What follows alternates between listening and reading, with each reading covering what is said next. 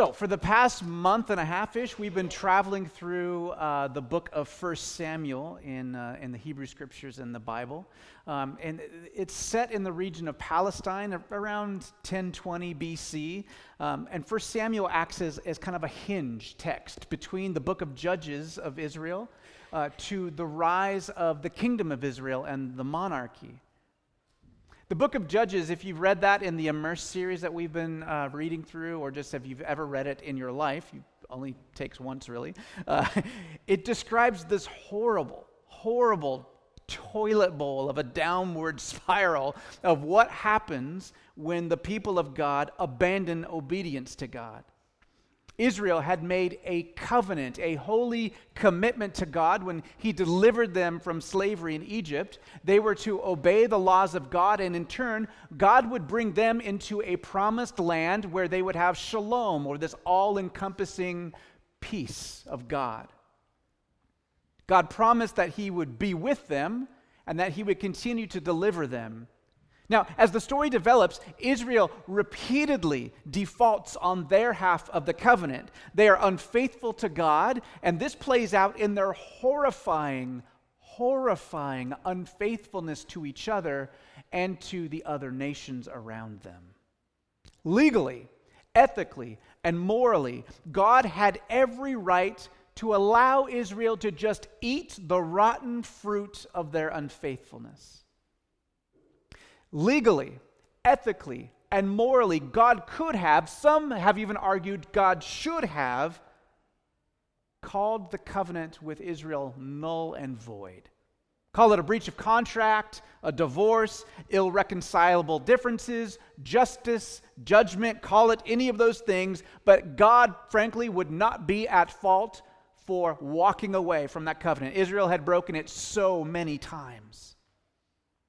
But contained in First Samuel, we have quite a different sort of story. Instead of ban- abandoning his people, God shows the Hebrew word hesed. Hesed can be translated as love, kindness, loyalty, faithfulness, or mercy, among other things. But when used of God's hesed toward people, we might say that it is, it is his covenant-keeping love. God shows hesed, his holy commitment to an unholy Israel, and he does this by first sending them the prophet Samuel, who is going to reveal the will of the Lord to the people, and then he raises up this king, David, who will deliver the people from their oppressors, and he's also a type of deliverer pointing to a future deliverer or king, the Messiah, Jesus the Christ. Now, if you're just joining us on this journey, let me just tell you, for the past few weeks, we've been following this man Saul, who was the king of Israel, and we've been looking at his slow and steady decline, while we've also been noticing the ascension or the rise of this young man David, who would one day be king. In chapters seventeen, eighteen, and nineteen of First Samuel, we see God's initiative all over the place. He's at work in all these crazy ways. He's speaking through prophets. He's delivering David and Israel from giant dudes named Goliath. He, God is protecting David from Saul's repeated attempts to murder him. We've seen God both speak through the Samuel prophet, and we have seen God intervene, intervene through these spiritual powers and weird spirits and all kinds of stuff like that.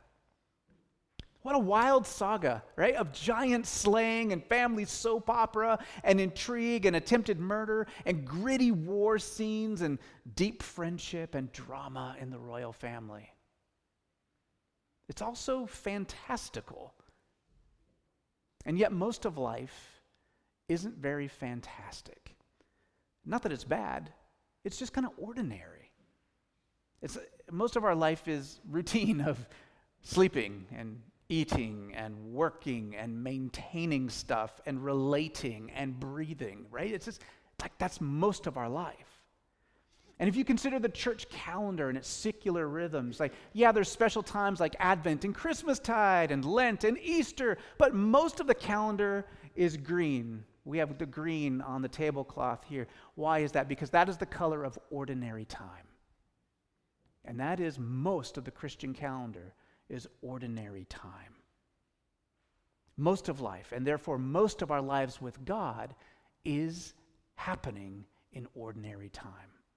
Now this evening, we're going to be working through First Samuel chapter twenty. And compared to the stories that have come before it, chapter twenty has no prophets, no giants, no wars. God doesn't even speak directly in chapter twenty. It's a chapter of ordinary time. It's a chapter where people choose how they are going to live and to relate to one another based on what God has done in them and to them and through them in the previous stories and what he's promising to do in the future. It's a chapter really about holy commitment. And in many ways, it's the kind of chapter that you and I can most relate to. So let me just set the scene in case you forgot what happened last week. Saul, the current king, has proven himself to be unfit to be God's representative king of Israel. So God has taken his favor away from Saul, and he's placed it on this young man named David instead. And instead of Saul just accepting his fate, he becomes insanely jealous of David, and he tries to kill him on multiple occasions. Now, Saul has several children, but two in particular come into play. His daughter Michal is actually married to David, which, as you can imagine, is a complicated relationship when her daddy is trying to kill her husband, right? That's that's crazy. Um, then she, he has this son, Jonathan. And Jonathan is, on the one hand, the heir to Saul's throne. Like, he's next in line for the throne. He's also David's bestie, like his best friend in the world. And that is also very complicated. Jonathan has seen that God is with David, not with his dad. And he's stuck in the middle, and he's got to decide, how can I still honor my father while being obedient to God and his chosen one, David? Most recently, Saul has tried to kill David in the hometown of Samuel the prophet, a place called Naioth-Ramah. God intervenes and causes Saul to be incapacitated, like it literally says he lays naked and he's on the ground for a day. And what that does is provides David a day to get away from Saul, to make some headway. And that's exactly where we pick up the story right now. If you'd like to follow along, we are in First Samuel chapter twenty. And I'm going to just read the first nine verses, and we'll, we'll get started on this. When David fled from Naioth at Ramah, and he went to Jonathan and asked, "What have I done? What is my crime? How have I wronged your father that he's trying to take my life?" "Never," Jonathan replied. "You're not going to die. Look, my father doesn't do anything, great or small, without letting me know. Why would he hide this from me? It isn't so." But David took an oath and said, "Your father knows very well that I have found favor in your eyes." And he said to himself, "Jonathan must not know this, or he will be grieved. Yet as surely as the Lord lives, and as you and as you live, there is only one step between me and death." Jonathan said to David, "Whatever you want me to do, I'll do it for you." So David said, "Look, tomorrow is the new moon feast, and I'm supposed to dine with the king. But let me go and hide in the field until the evening of the day after tomorrow. If your father misses me at all, tell him, 'David earnestly asked my permission to hurry to Bethlehem, his hometown, because the annual sacrifice is being made there for his whole clan.' If he says to you, 'Very well,' then your servant is safe. But if he loses his temper, you can be sure he's determined to harm me. As for you, show kindness to your servant, for you have brought him into a covenant with you before the Lord. If I'm guilty, then kill me yourself. Why hand me over to your father?" "Never," Jonathan said. "If I had the least inkling that my father was determined to harm you, wouldn't I tell you?" Lord, as we enter this story that is devoid of your direct speech, that doesn't have prophet speaking, or miracles, or giants, the story of seeming ordinariness, won't you speak to us who live most often in the ordinary time? Won't you show us what it is to be faithful? And would you help us, Lord, to believe and to trust that you are faithful? Amen.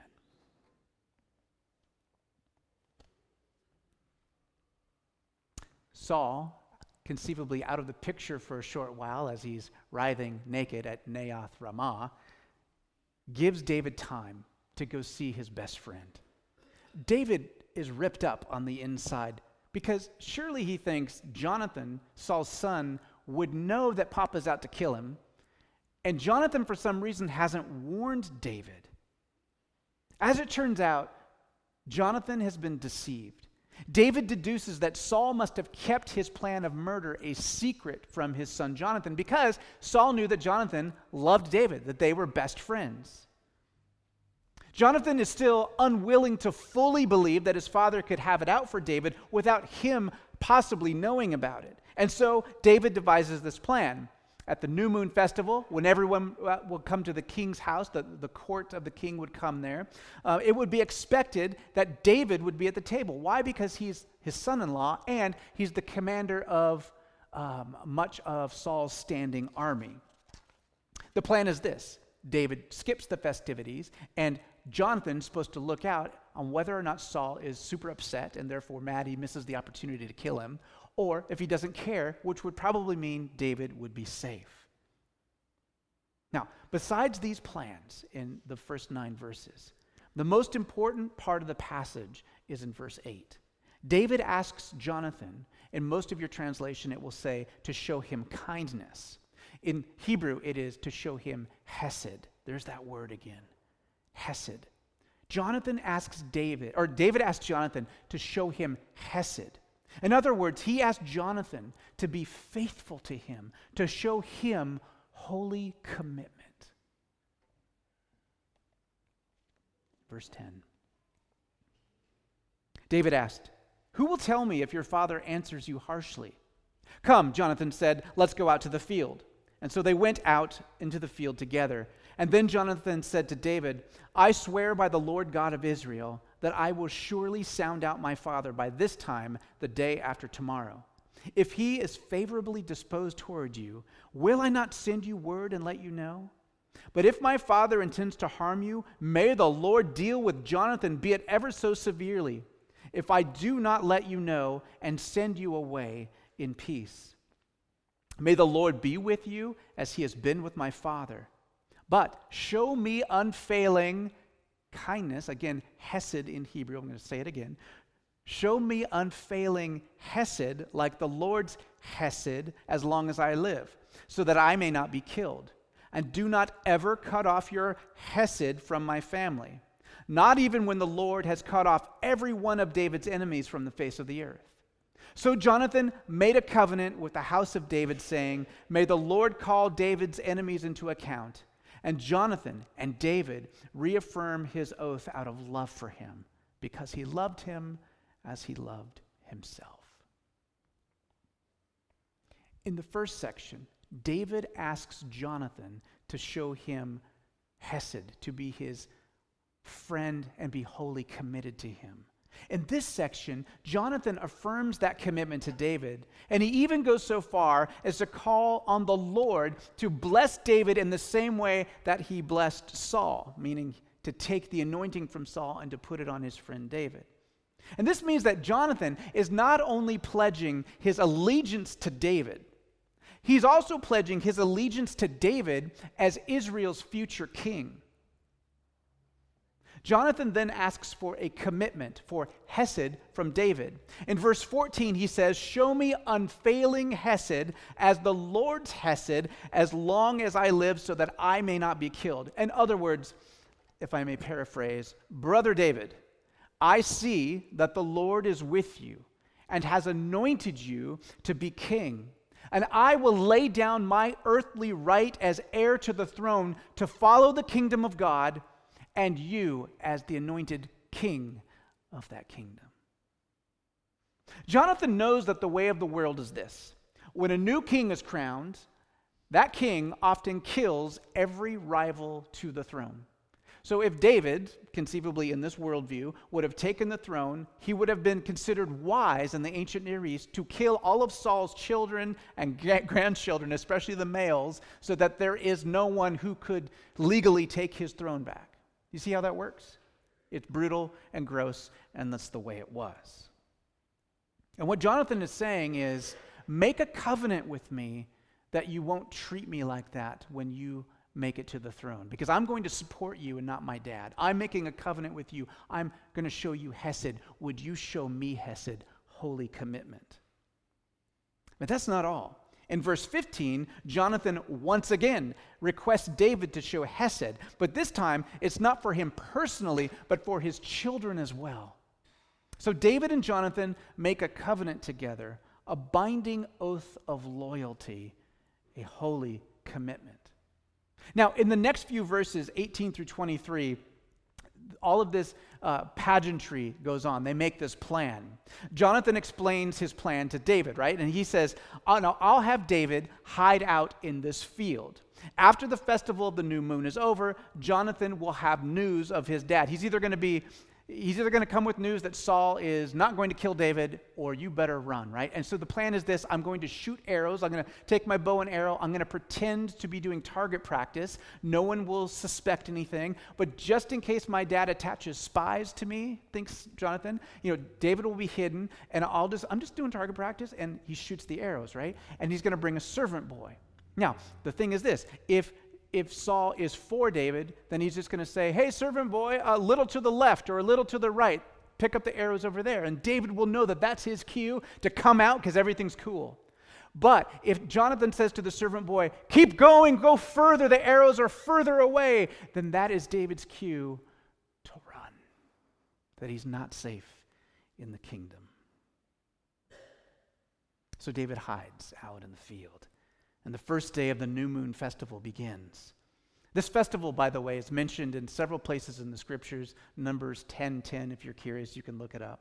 The feast celebrates the new moon of the month, but it's also set aside as a holy day to the Lord, where meals were shared and where sacrifices were made. And since it was a holy day and you've got the sacrificial element, you were supposed to be ceremonially clean. There were lots of things that could make a person unclean in the in the ancient world, both in Israel and in other ancient Near Eastern cultures. Serious defilement could come from touching a dead body or from having a skin disease. We probably know about those things from Bible passages.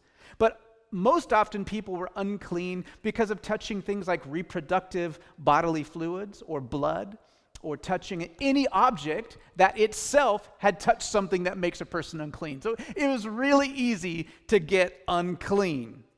And when Saul sees that David isn't at the dinner table on the first day, he thinks to himself, eh, David's probably just unclean today, so he's not there at the first day. So the whole thing only works if David's gone two days in a row, and here's why.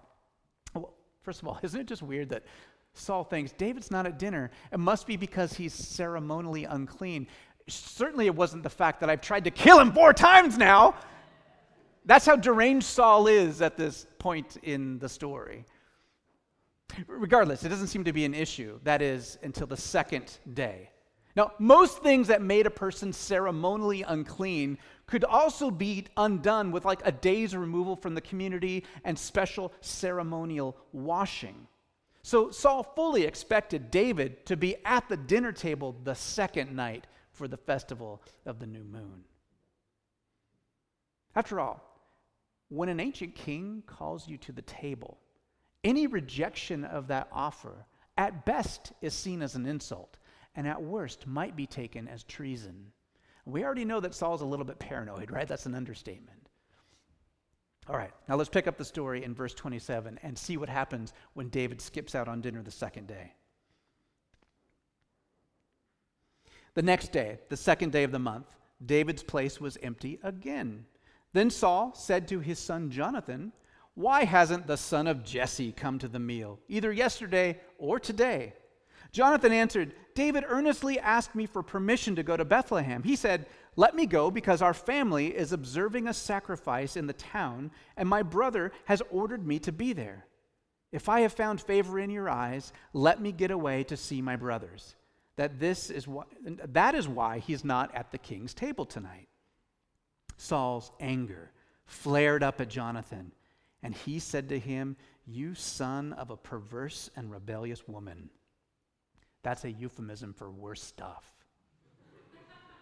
"Don't I know that you have sided with the son of Jesse to your own shame and the shame of the mother who bore you? As long as the son of Jesse lives on this earth, neither you nor your kingdom will be established. Now send someone to bring him to me, for he must die. Why should you put him to death? What has he done? Jonathan asked his father. But Saul hurled a spear at him to kill him. Then Jonathan knew that his father intended to kill David. Jonathan got up from the table in fierce anger on that second day of the feast, and he didn't eat at all, because he was grieved at his father's shameful treatment of David. Jonathan and David have made this covenant together.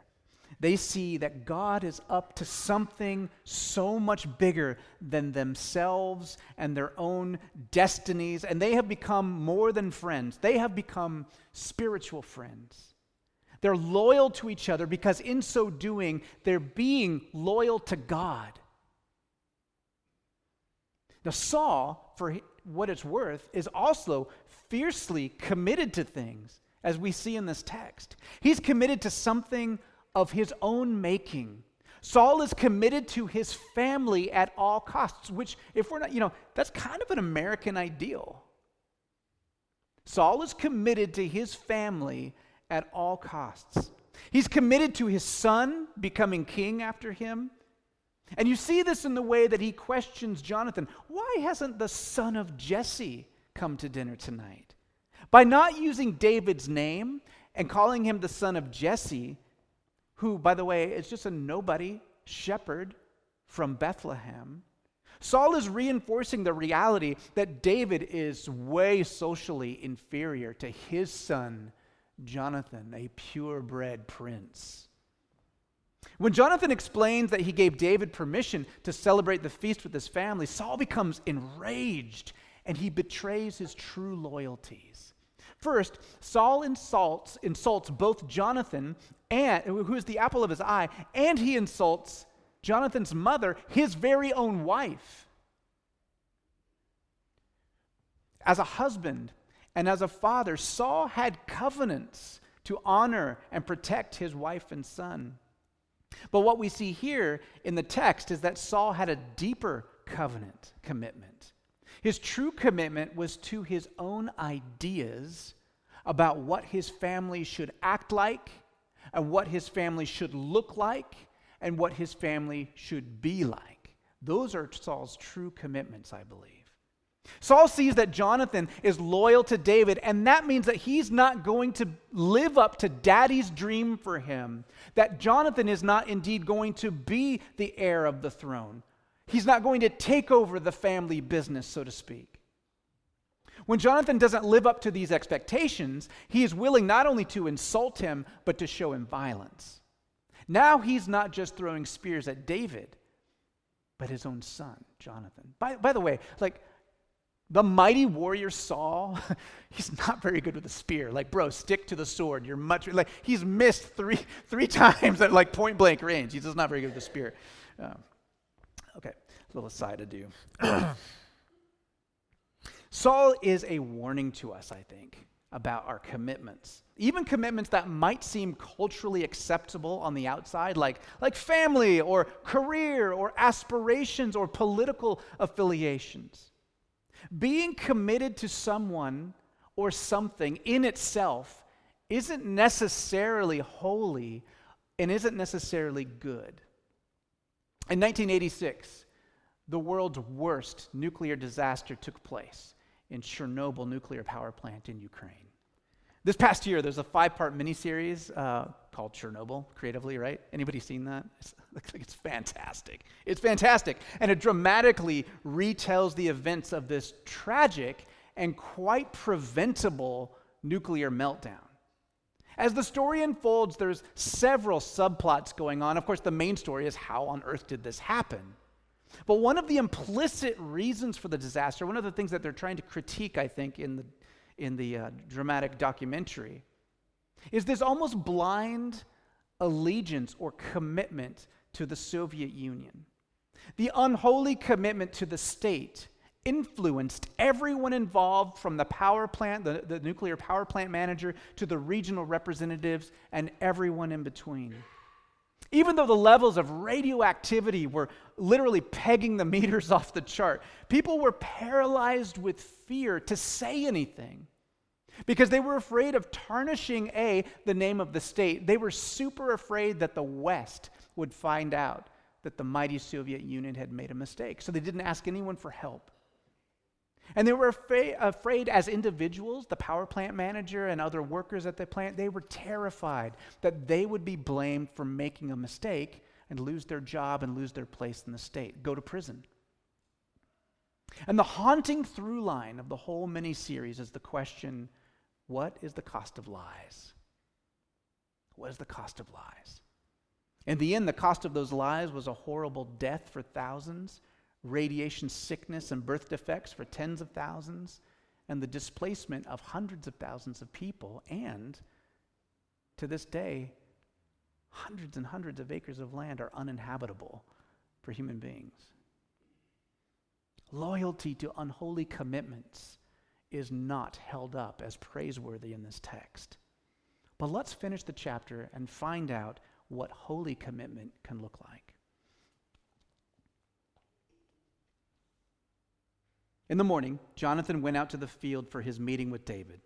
He had a small boy with him, and he said to the boy, "Run and find the arrows I shoot." As the boy ran, he shot an arrow behind him. And when the boy came to the place where Jonathan's arrow had fallen, Jonathan called out after him, "Isn't the arrow beyond you?" Then he shouted, "Hurry, go quickly, don't stop." The boy picked up the arrow and returned to his master. The boy knew nothing about all this. Only Jonathan and David knew. Then Jonathan gave his weapons and uh, gave his weapons and the arrows to the boy and said, "Go carry them back to town." After the boy had gone, Jonathan got up from the south side of the stone and bowed down before uh, or D- David got up from the south side of the stone and bowed down before Jonathan three times with his face to the ground. Then they embraced and kissed each other and wept together, but David wept the most. Jonathan said to David, "Go in peace, for we have sworn friendship with each other in the name of the Lord, saying, 'The Lord is witness between you and me, and between your descendants and my descendants forever.'" Then David left, and Jonathan went back to town.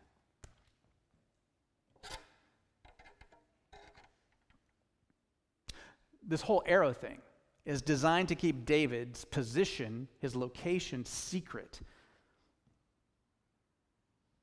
And it's also designed to protect Jonathan, so they have no association. Jonathan could have been seen as a, a treasonous son. Uh, David would have been killed if he was caught on sight.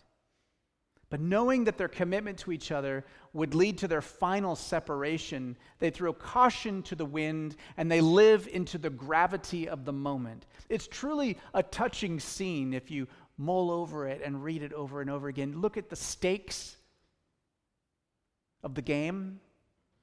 Look at them knowing that this is probably the final time they'll be able to see each other. Uh, these brothers, these ones who have sworn their commitment to themselves and their families. And it's more than sentimentality. What makes the commitment between Jonathan and David a holy commitment is that it's rooted in their hesed, or their loyalty to God.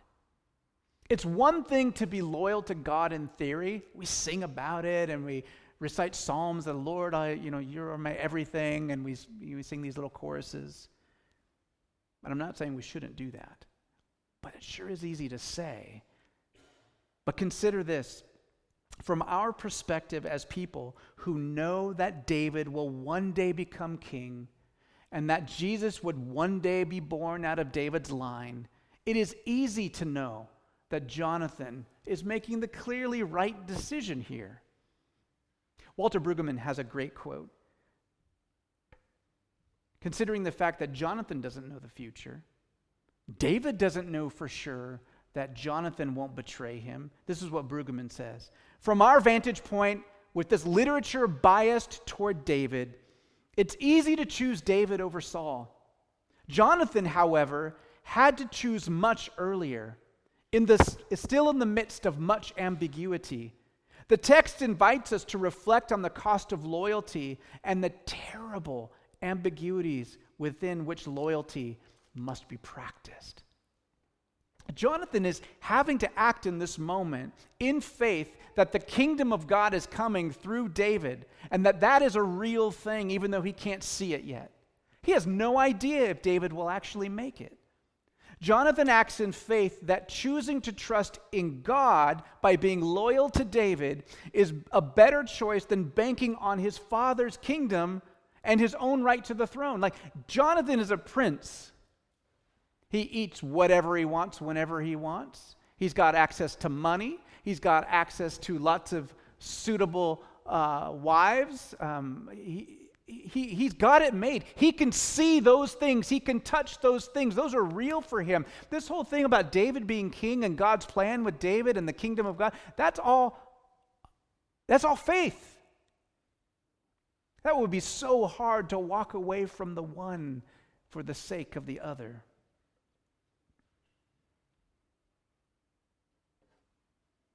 What an example of holy commitment, of hesed, of friendship. And this relationship between these two men is not founded on their good character or the goodness of the one or the other. It's rooted in faith in God and, and, and a hesed commitment to God's person and to God's ways and to God's kingdom. And the story really points us forward to the good news of God's hesed commitment to you and me and to all creation. For while we were yet sinners, Christ died for us, goes the famous line from Paul in the book of Romans. While we were breaking our covenant commitment with God to worship Him with integrity and to steward creation well and to treat each other with dignity, while we were breaking all of those commitments to God, He put on flesh and dwelt among us and came to rescue us. And He came not just to free us from like the moral consequences of our unfaithfulness, but also to bring the promise of resurrection and new creation, the promise of a life where we'll have hearts and minds that will allow us to be wholly faithful to Him like we want to be in our deepest core. Amen? That is such good news, that it is not just about fire insurance, that it is about a wholeness of life. Jesus is God's holy commitment to us in the flesh, and He calls us to practice holy commitment to one another. Corey read from John fifteen earlier in this service, and in that text, Jesus said, "Love each other as I have loved you. Greater love has no one than this, that one lays one's life down for one's friends. Love one another." Like Jonathan, we are asked to live by faith in a kingdom that we cannot yet see. It's not here in fullness yet. And on the one hand, what we have is tangible. Like we we have what the world is feeding us all the time. You should be about your own happiness. I should be about my own agenda, my own bank account, my own family, my own happy echo chamber of people who think just like me and look a little bit like me and have the same values as me, and I'm safe and happy there, and that's what I should be building my life upon. In truth, none of those things can save me. And they can't save you. We would be wise to invest in Jesus and His way. And the best way to practice that, to live out our loyalty to Jesus, is to be wholly committed to others who are also striving to be faithful to Jesus. And the most obvious application, this bounces out of this chapter twenty, is to invest in spiritual friendships, similar to the one that David and Jonathan enjoyed. Like, do you have friends in your life that encourage you and challenge you to follow the Jesus way? Do you have someone that you can be there for in their time of need? Is there someone that you know has your back and has a Jesus perspective when they have your back? In our culture, we have so overemphasize the romantic side of relationships, that the implicit message is that you can't possibly be happy or complete unless you have a sexual partner. And often the byproduct of this thinking is a neglect of rich, deep friendships, as if those things were somehow secondary or less necessary than getting your sexual needs met. But for most of modern, or most of human history, and in many cultures still today, friendships form a significant piece of the foundation of human flourishing. So do you have a spiritual friend or two? If not, how might you invest yourself in someone so that you aren't walking alone and are making sure that others aren't walking alone? If you're married, take a self-assessment. Are you more concerned that uh, about what you receive out of your marriage? Are you more bothered by what you aren't receiving than you are about your spouse thriving in his or her relationship with Jesus? A lot of times we get hung up on what our marriage isn't doing for us, what our spouse isn't doing for us, rather than how we can help them thrive. For those who have children or parents, beware of Saul, who was so invested in his own ideal of what his family and children should be like that he neglected completely to accept them for who they are, who is more interested in his own happiness than helping them follow the will of God.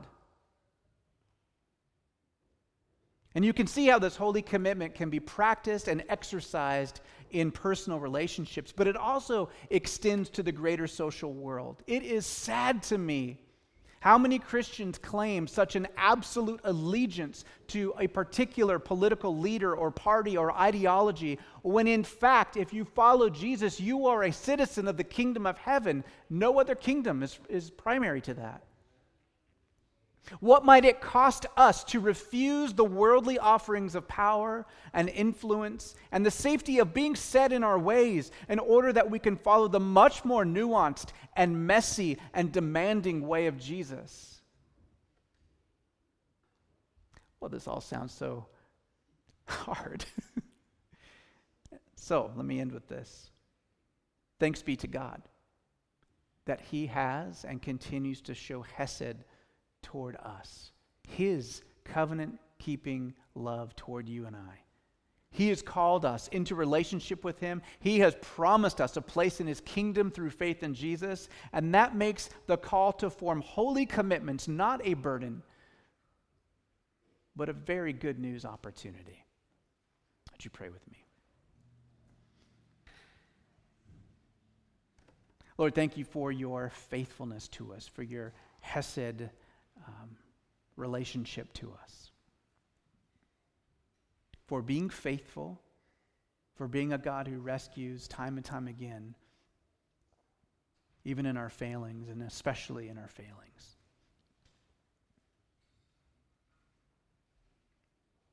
Lord, I pray for a fresh sense of how wonderful your grace and mercy is, how, how desperately each one of us is dependent on you in your grace and mercy.